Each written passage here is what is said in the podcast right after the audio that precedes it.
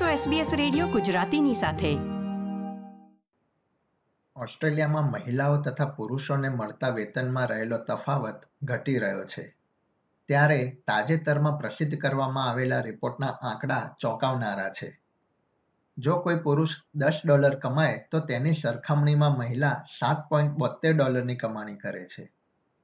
ઓસ્ટ્રેલિયામાં કયા ક્ષેત્રોમાં વેતનમાં તફાવત જોવા મળે છે તથા તેના કયા કારણો છે તેની પર અહેવાલમાં નજર કરીએ. આપણો સમાજ આપણી વાતો SBS Gujarati.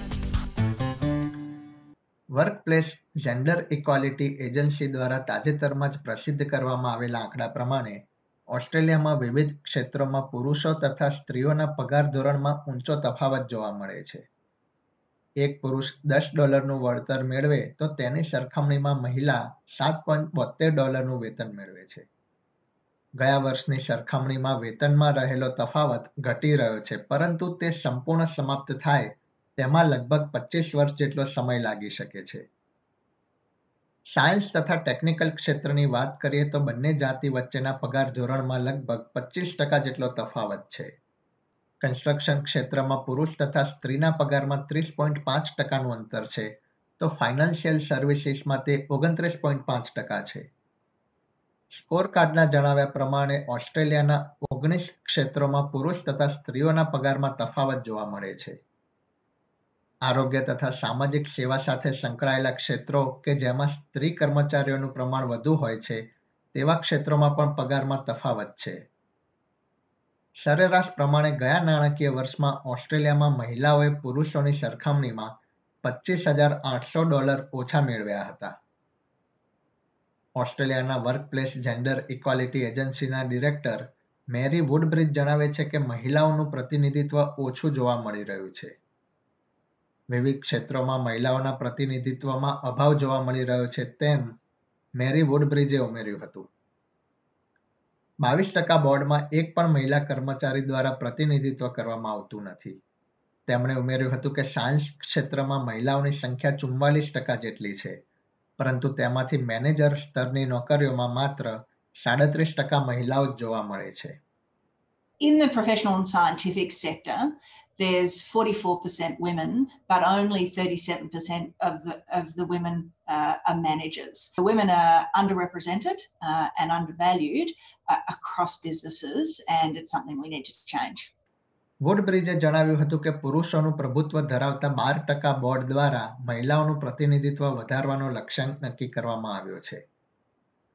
કેન્દ્રીય સરકારે પણ સાયન્સ, ટેકનોલોજી, એન્જિનિયરિંગ તથા મેથેમેટિક્સ એટલે કે એસટીઈએમ ક્ષેત્રોમાં મહિલાઓનું પ્રતિનિધિત્વ વધે તે માટે બે મિલિયન ડોલરનું રોકાણ કરવાની જાહેરાત કરી છે. જેના દ્વારા વિવિધ સમુદાયની લગભગ એકસો વીસ મહિલાઓ આ ક્ષેત્રમાં તેમની કારકિર્દી ઘડી શકશે. અર્થશાસ્ત્રીઓના જણાવ્યા પ્રમાણે પરિવાર તથા તેમની કારકિર્દી વચ્ચે તાલમેલ જાળવવામાં મહિલાઓને મુશ્કેલીનો સામનો કરવો પડે છે પરંતુ સ્વતંત્ર અર્થશાસ્ત્રી તરીકે કાર્ય કરતા નિકી હાર્ટલી જણાવે છે કે મહામારીના સમયગાળા દરમિયાન આ પરિસ્થિતિમાં સુધારો જોવા મળ્યો છે We've also had more demand for, for, for labour because of labour shortages.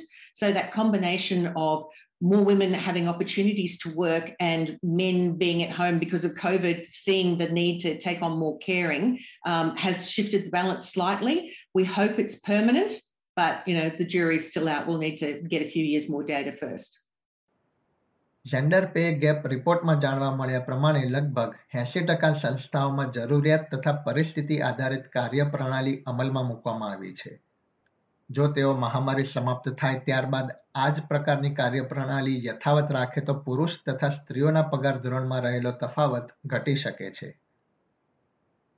બીજી તરફ ત્રીસ વર્ષથી સાયન્સ ક્ષેત્રે કાર્ય કરતા મારિયા હેલાસ જણાવે છે કે આરોગ્ય સાથે સંકળાયેલા વ્યવસાયોમાં મહિલાઓની સંખ્યા પચાસ ટકા જેટલી હોય છે, પરંતુ વીસ ટકા જેટલી મહિલાઓ સીઈઓ તથા ટોચના સ્તર પર કાર્ય કરે છે.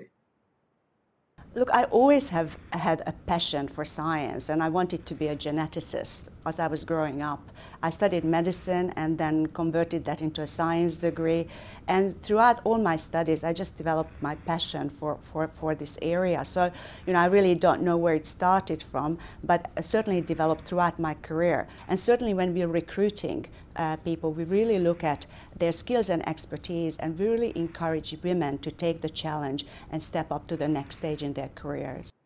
હલાસ મહિલાઓના મેન્ટર તરીકે કાર્ય કરે છે તેઓ માને છે કે વિજ્ઞાન તથા ટેકનોલોજી જેવા ક્ષેત્રોમાં ટોચના સ્થાને વધુ મહિલાઓ કાર્ય કરે તે માટે તક ઊભી કરવી પણ જરૂરી છે Um, obviously, within my staff, I try to mentor and encourage them to take forward or go forward in their careers. But I think mentoring is not really enough. And I think we need to, and, and what I like to do is really create opportunities, not just advice, but opportunities for people. And I would call that more like sponsoring, where you actually go out and recommend people for jobs and positions, when you actually go out and create positions for women. I think that is critical because women, particularly in science, may or may not have the senior contacts and networks where they, they can take advantage of their skills and expertise. SBS news માટે Danielle રોબર્ટસન દ્વારા તૈયાર કરવામાં આવેલો અહેવાલ SBS Gujarati માટે વત્સલ પટેલે પ્રસ્તુત કર્યો હતો. આ પ્રકારની વધુ માહિતી મેળવવા માંગો છો? અમને સાંભળી શકશો Apple podcast Google podcast Spotify કે જ્યાં પણ તમે તમારા પોડકાસ્ટ મેળવતા હોવ.